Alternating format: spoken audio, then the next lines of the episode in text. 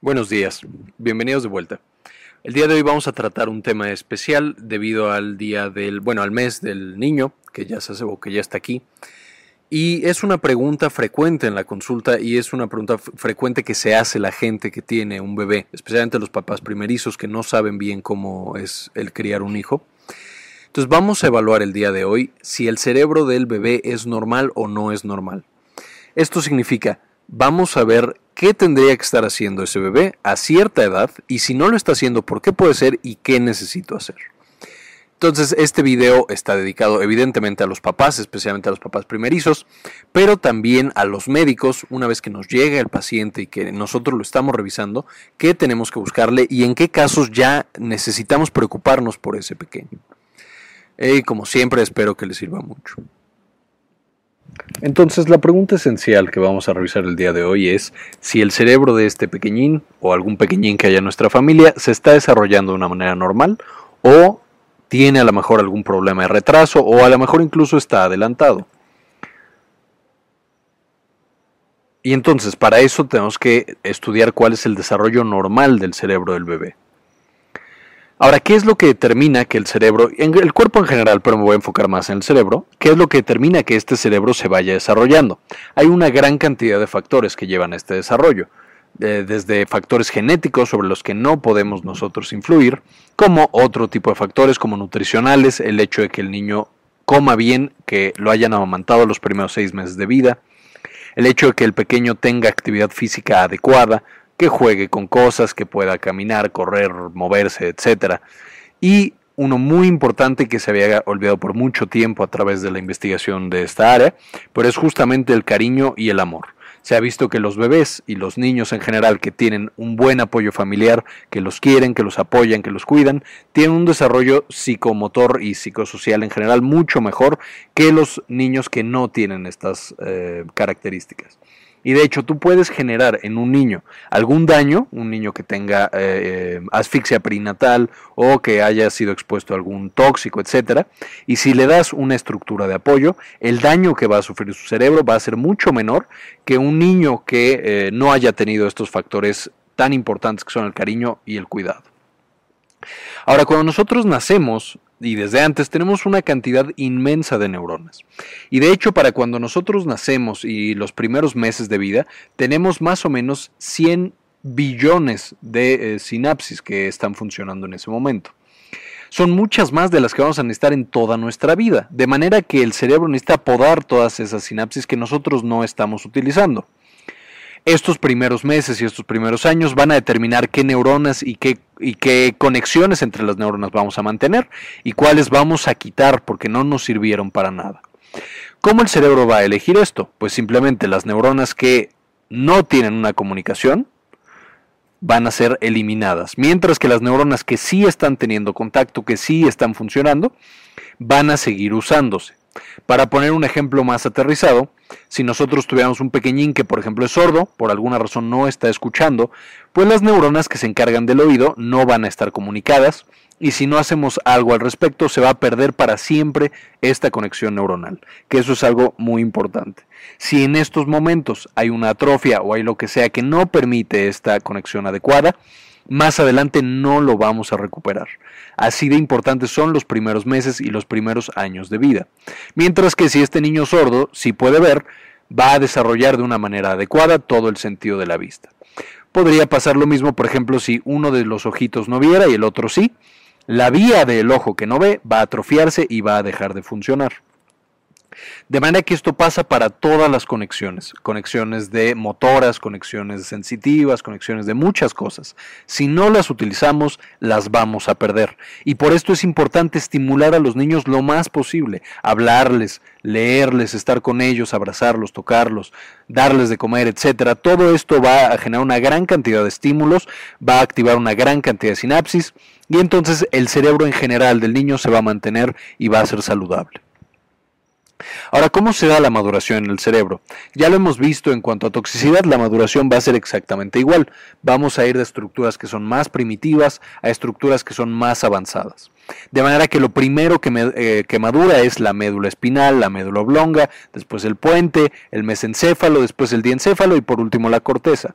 Tenemos una progresión que se llama este, caudocefálica y que va hacia la parte rostral del cerebro. Y lo vamos a ver también en lo que tarda en madurar. Si nosotros tuviéramos que analizar cada uno de los aspectos que van a madurar, veríamos que los sentidos más o menos tienen su ventana de maduración en el primer año de vida. Esto que decíamos de los niños sordos o de los niños que no ven, el primer año de vida es el esencial para nosotros determinar que ese niño sí tiene sus sentidos intactos y que entonces empiece a desarrollarlos y los desarrolle de una manera adecuada. El lenguaje, por otro lado, su ventana tarda más tiempo porque esta es una función mucho más compleja y más o menos a los 5 años es que nosotros eh, desarrollamos o acabamos de desarrollar el lenguaje. Después vamos a tener esta maduración motora, que también es parte de la corteza, es específicamente la corteza frontal, y vamos a seguir desarrollándolo más o menos hasta los 10 años. O sea, a los 10 años ya tenemos todos los eh, movimientos complejos que podemos hacer y en general ya maduró toda esta parte del movimiento. La parte emocional, que va a ser desde el sistema límbico hasta la corteza orbitofrontal, vamos a tener la maduración hasta los 15 años, a veces incluso un poco más, que justamente esta maduración es pues la que tenemos durante la adolescencia. Son estos pequeños que todavía, bueno, y ya ni tan pequeños, que todavía no tienen eh, la madurez emocional para entender muchas cosas, realizar muchas cosas es cuando la autoestima sufre mucho y cuando no hay este, madurez en general. Y es porque todos estos aspectos emocionales siguen evolucionando. Y mucho del aspecto o mucho de la maduración emocional se va a dar no solamente por las estructuras de la familia, que se van a dar en los primeros años, especialmente los primeros cinco años, sino que después participan los amigos, las parejas románticas, eh, los compañeros de la escuela, los amigos y los enemigos, etcétera. Todos ellos nos van a llevar a desarrollar este aspecto emocional. Y por último, el juicio es la parte más avanzada de la corteza y por lo tanto desafortunadamente es la que más tarda en desarrollarse. De hecho, se estima que la corteza prefrontal, que es la que se encarga de este, el juicio y la toma de decisiones, no acaba de madurar hasta los 25 años.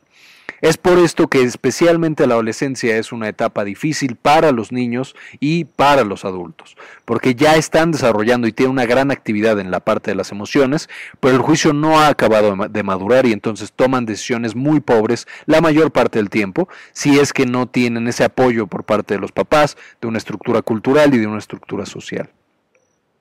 Pero bueno, este es más o menos el esquema de maduración que vamos a ir teniendo en el cerebro. Y de nuevo vamos de lo más básico hasta lo más complejo, que es lo que tarda más en madurar. Ahora, ¿cuáles van a ser estos hitos del desarrollo, estos puntos importantes en los que nos tenemos que fijar que el niño sí está haciendo a ciertas edades? Pues al mes vamos a tener que el bebé ya levanta la barbilla cuando lo acuestas boca abajo, mueve la cabeza cuesta boca arriba, las manos las tiene cerradas en puños, por los que no puede utilizarlas todavía, reacciona al sonido de la voz y especialmente a la voz de los padres y va a reconocer la voz de la mamá. Y también esta va a ser la etapa en la que el bebé llora por estrés, o sea, va a llorar por cualquier otra cosa. Y estos van a ser los cuatro principales puntos que vamos a estar revisando. El, desarrollo que tiene el bebé en el motor grueso, o sea, en los músculos grandes que generan eh, que el bebé se desplace. El motor fino, que es básicamente el control de las manos y la coordinación. El lenguaje, que es esta capacidad compleja de comunicarse con otras personas. Y el aspecto social, que es toda esta parte del cerebro que se encarga de la relación con otros seres humanos. Para los seis meses el bebé ya se sienta solo, transfiere cosas de una mano a otra, pronuncia eh, vocales y consonantes como este famoso da, da, da o gaga, etc. Y cuando le dices que no, se detiene. Y va a presentar ansiedad cuando conoce a desconocidos incluso cuando son miembros de la familia. En este punto el bebé no reconoce a otras personas y entonces se estresa mucho cuando lo dejan con estas personas. Y empieza a generar conducta imitativa, o sea, ya entiende que los otros están comunicándose con él e imita estas cosas. Para los nueve meses gatea, golpea juguetes entre sí, toma objetos sin utilizar todavía el pulgar, el pulgar es muy difícil de usar usa sonidos para obtener atención y tiene ansiedad por separación, especialmente con la mamá, aunque con cualquiera de los padres. Para el año, el bebé ya da los primeros pasos, ya toma el crayón y hace pinza. Esta pinza es el hecho de usar el pulgar y los otros dedos para tomar algo. Y va a apilar dos cubos. O sea, el bebé ya tiene la capacidad de agarrar el cubo, ponerlo encima de otro y entender cómo debe ponerlo para que no se vayan a caer va a tener las primeras palabras, va a apuntar hacia las cosas para pedir lo que él quiere y va a hacer gestos no verbales como este de despedirse, decir adiós, etc. Por lo que entiende que el lenguaje no verbal también existe y cómo debe ser utilizado. Al año y medio eh, se va a poder parar sobre un pie, ya puede lanzar objetos, especialmente pelotas, estando parado sin perder el equilibrio y caer puede apilar hasta cuatro cubos, puede usar entre 10 y 25 palabras, hace juegos de rol y entiende que hay cosas que son de su propiedad y cosas que son de la propiedad de alguien más. Esto implica que el bebé entiende que hay otras personas que son individuales y que tienen su propio mundo personal. Para los dos años patea pelotas, camina hacia atrás, imita líneas, círculos, apila ya hasta seis cubos, usa entre 25 y 50 palabras y ya puede empezar a generar frases, frases cortas de dos palabras, normalmente un verbo y un sustantivo. Y se entiende el 50% de todo lo que dice ese niño. Además, si tú le llamas por su nombre, va a responder y adapta sus emociones al entorno. O ya sabe que no debe llorar en algunos lados y en otros sí, y entonces empieza a contextualizar su, su comportamiento.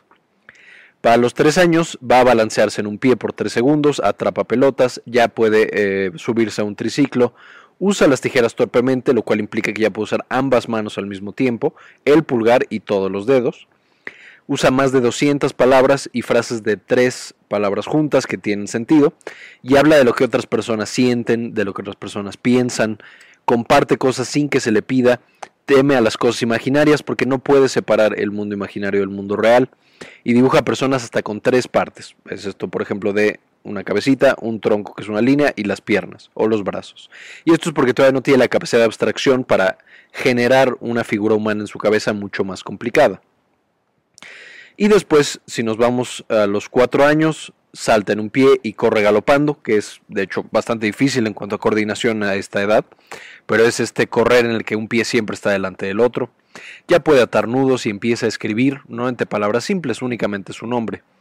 Usa entre 300 y 1000 palabras, cuenta historias y es 100% comprensible su lenguaje. Va a dibujar personas con seis partes y prefiere una persona en especial. O sea, aquí se empieza a gestar en su cerebro el término, la conducta de amistad. Prefiere estar con una persona y normalmente es una persona de su mismo sexo. A los 5 años ya puede brincar hacia atrás, brinca al ir corriendo sin caerse, escribe su nombre completo, aunque con trabajo, hace escaleras con bloques, lee, ya empieza a leer, palabras sencillas y cortas, normalmente son 25 palabras, tiene en su léxico 2000 palabras y puede repetir historias con una estructura adecuada, o sea, con inicio, un intermedio y un fin. Y tiene ya un grupo de amigos, no es solamente una persona con la que comparte su vida. Y a los seis años ya hace movimientos complejos, ya da vueltas de carro, ya hace marometas, ya hace de todo. Este niño ya escala, puede tocar instrumentos y se le entrenó. Escribe frases cortas, tiene 10.000 palabras en su léxico y distingue fantasía y realidad. También otra cosa importante a los seis años es que empieza a haber una presión social mayor. O sea, el niño ya se identifica con sus amigos, quiere agradarles y entonces modula su comportamiento en base a sus amigos. Pero ahora, lo más importante y en lo que más me voy a concentrar son las banderas rojas. O sea, cuando un niño no está haciendo qué cosa, necesitamos llevarlo al médico inmediatamente. Ya puede ser el médico general, el médico familiar, un médico pediatra o alguien que, revise a ese pequeñín porque algo está mal en su cerebro. Entonces, si a los seis meses el bebé no rueda, no levanta la cabeza, hombros y boca, y cuando está boca abajo, pues levanta cabeza y hombros, este niño tiene problemas en motor grueso. Si no trata de tomar los juguetes, no balbucea, no sonríe y chilla cuando ve a la gente, este es un niño que tiene problemas y problemas importantes. De hecho, la mayoría de las alteraciones en el aspecto social nos dicen que el niño tiene, por ejemplo, problemas de autismo. En el lenguaje es más complicado, puede haber muchas cosas que estén mal. En motor grueso, motor fino muchas veces se asocia a parálisis cerebral y asfixia perinatal, entre otras cosas. A los nueve meses que no se siente eh, sin soporte, o sea que necesita todavía que le pongan algo para que se mantenga sentado. Este niño que no gatea, que no detiene su peso con las piernas, que no toma o suelta los juguetes, o sea, no los agarra solito, o si ya los agarró o porque se los pusimos, no los suelta y no los cambia de mano. Este es un problema muy importante que hay entre la coordinación entre una mano y otra, normalmente asociado a problemas del cerebelo y otras partes del cerebro. No hace gestos o no apunta para pedir las cosas, no balbucea vocales y consonantes, esto que les decía de ga, ga, ga o ba, ba, da, da, etc. Y en el aspecto social no comparte su emoción con los otros, o sea, cuando alguien llega y le sonríe o le pone cara de enojado, él no eh, responde de la misma manera, no, no copia los actos de otras personas. Un bebé también que no hace contacto visual ni expresiones faciales es algo que nos debe preocupar prácticamente en todas las etapas del desarrollo. Al año de vida, un bebé que no se sostiene, eh, o sea, que al agarrarse de algo, un mueble o lo que sea, no se para y se sostiene, o que no trata de levantarse, es un bebé que tiene problemas. Que no puede masticar, que no usa el pulgar al año, también ya nos está causando problemas. Que no responde a frases que tú le dices ven y no viene, o ni siquiera voltea. Que no balbucea, o eh, ya sea solo, o sea que él solito cuando lo dejas ahí acostado empieza a hacer ruido solo, o en respuesta a que tú le digas algo. Ese también es un niño que tiene problemas o un niño que no nota que hay personas extrañas y gente nueva, o sea, que no se da cuenta que su mamá y otro ser humano son dos personas diferentes, ese es un niño que nos está causando problemas. Bueno, no que nos está causando problemas, pero que tiene problemas en su desarrollo psicomotor. Al año y medio, el niño que no se para solo, que no intenta caminar, que no apila bloques para nada ni usa crayones, es incapaz de hacer este movimiento de pinza con el pulgar. El niño que no emite palabras claras, que no, que no entiende peticiones cortas como tráeme esto, o siéntate, o tómate tu leche. Un niño que no le interesa jugar o que no interactúa con otros niños también nos, es un niño que necesitamos llevar inmediatamente con el médico. A los dos años que no corra, que no suba las escaleras apoyándose, que no lance la pelota, no hace cosas de autocuidado, las principales son alimentarse, vestirse, pero también incluso empezar a lavarse los dientes, ir al baño, etcétera que no use 50 palabras o que no ya empiece a formar estas frases cortas, o que cuando hable no se le entienda la mayoría del lenguaje. Y en el aspecto social, que no use los juguetes para lo que son. O sea, por ejemplo, un carrito que en vez de usarlo como si fuera un carrito, porque el niño ya tiene la capacidad de abstracción, decir, ah, esto que estoy agarrando es un carrito, sino que solo los agarre y los aviente o ni les haga caso. Que a los tres años no pueda brincar con dos pies, lanzar una pelota o correr que sea incapaz de manipular objetos pequeños. Es la principal prueba es que tú lo pones a em, meter como pequeñas cuentas dentro de un hilo, tal cual como si fueran a coser. El niño ya debería ser capaz a los tres años de hacer esto, evidentemente con trabajo, pero lo hace. Si el niño no puede hacerlo, entonces tenemos problemas. Un niño que no se entiende lo que habla, que no usa oraciones simples, que no le interesan otros niños y no comprende los pensamientos o emociones de otras personas. O sea, si le dicen que está triste, que está enojado, etc., él no entiende cómo debe de reaccionar y qué es lo que debe de hacer. Que a los cuatro años no pedalee el triciclo, no atrapa o patea una pelota, no se balancea en un pie. Que sea incapaz de dibujar líneas o círculos, que no sigue instrucciones de dos pasos y no coopera con otras personas. Y por último, a los cinco años, que no pueda saltar cinco veces sobre un pie, que tenga malas capacidades al caminar, al usar una pelota o al hacer cosas que serían normales para su edad en estos niños. Estos son niños que obviamente no van a poder dibujar, no come solo, no se viste solo, no se lava los dientes, no se puede bañar solo. No responde preguntas simples, no puede decirle al cuidador qué es lo que está mal con él, si le duele algo, si algo le está pasando, y es un niño que no juega. De nuevo, cualquiera de estas alteraciones en cualquier punto de la vida del pequeño debe de llamarnos la atención y necesitamos llevar a ese niño inmediatamente con el médico para que determine si algo está mal y qué es lo que se tiene que hacer. Normalmente si una de estas cosas aparece, algo está mal con ese pequeño o pequeño. Y bueno, este no les voy a meter mucho más, hay 400 mil parámetros más para medir este desarrollo. De todos, modos, de todos modos, si hay alguna cosa en la que su pequeñín esté adelantado o esté atrasado y les cause alguna duda, es muy importante que lo comenten con su médico de primer contacto, su médico familiar, o si ya ustedes piensan que es algo serio, con su médico pediatra. Y él está entrenado para detectar algún tipo de retraso y eh, detectar cuál es la causa de ese retraso. Entre las causas más comunes de retraso, ya las mencioné, pero en general son problemas en los sentidos, ya sea ceguera de algún tipo, sordera, el autismo, que después haremos una clase específica de ello, o algún tipo de asfixia perinatal, un niño que tiene parálisis cerebral o algún otro cosas de estas. Si ustedes notan que su pequeño no está desarrollándose de manera adecuada, es muy importante, lo repito una vez más, que lo lleven con su médico y que éste le haga una evaluación completa para ver qué tan atrasado o adelantado está y ver cuál puede ser la causa. Y para más información les dejo las guías que básicamente son las guías de la Sociedad Americana de Pediatría que se llaman The Bright Futures Guidelines, que hay una gran cantidad. Y les dejo este otro, eh, estos otros artículos. Entonces, uno es Understanding Brain Development in Young Children, de la Universidad de eh, Dakota del Norte. Eh, la, esta de la Sociedad Americana de Pediatría, que es Bright Futures Guidelines for Health Supervision of Infants. Y por último, este artículo que es muy muy bueno y que trae todas las cosas que debe hacer el niño a todas las edades, y no solo estos aspectos, sino también aspectos de autocuidado, en qué momento ya no tiene que, o ya tiene que ir al baño solito, cambiarse, bañarse, etcétera. Y se llama Developmental Milestones, Motor Development, de las eh, revisiones de pediatría, también de la Sociedad Americana de Pediatría. Muy bien, pues eso fue todo por el video de hoy. Em, espero que les haya gustado y que les sirva mucho. Y como siempre, Ayúdenos a cambiar el mundo, compartan la información y nos vemos la próxima.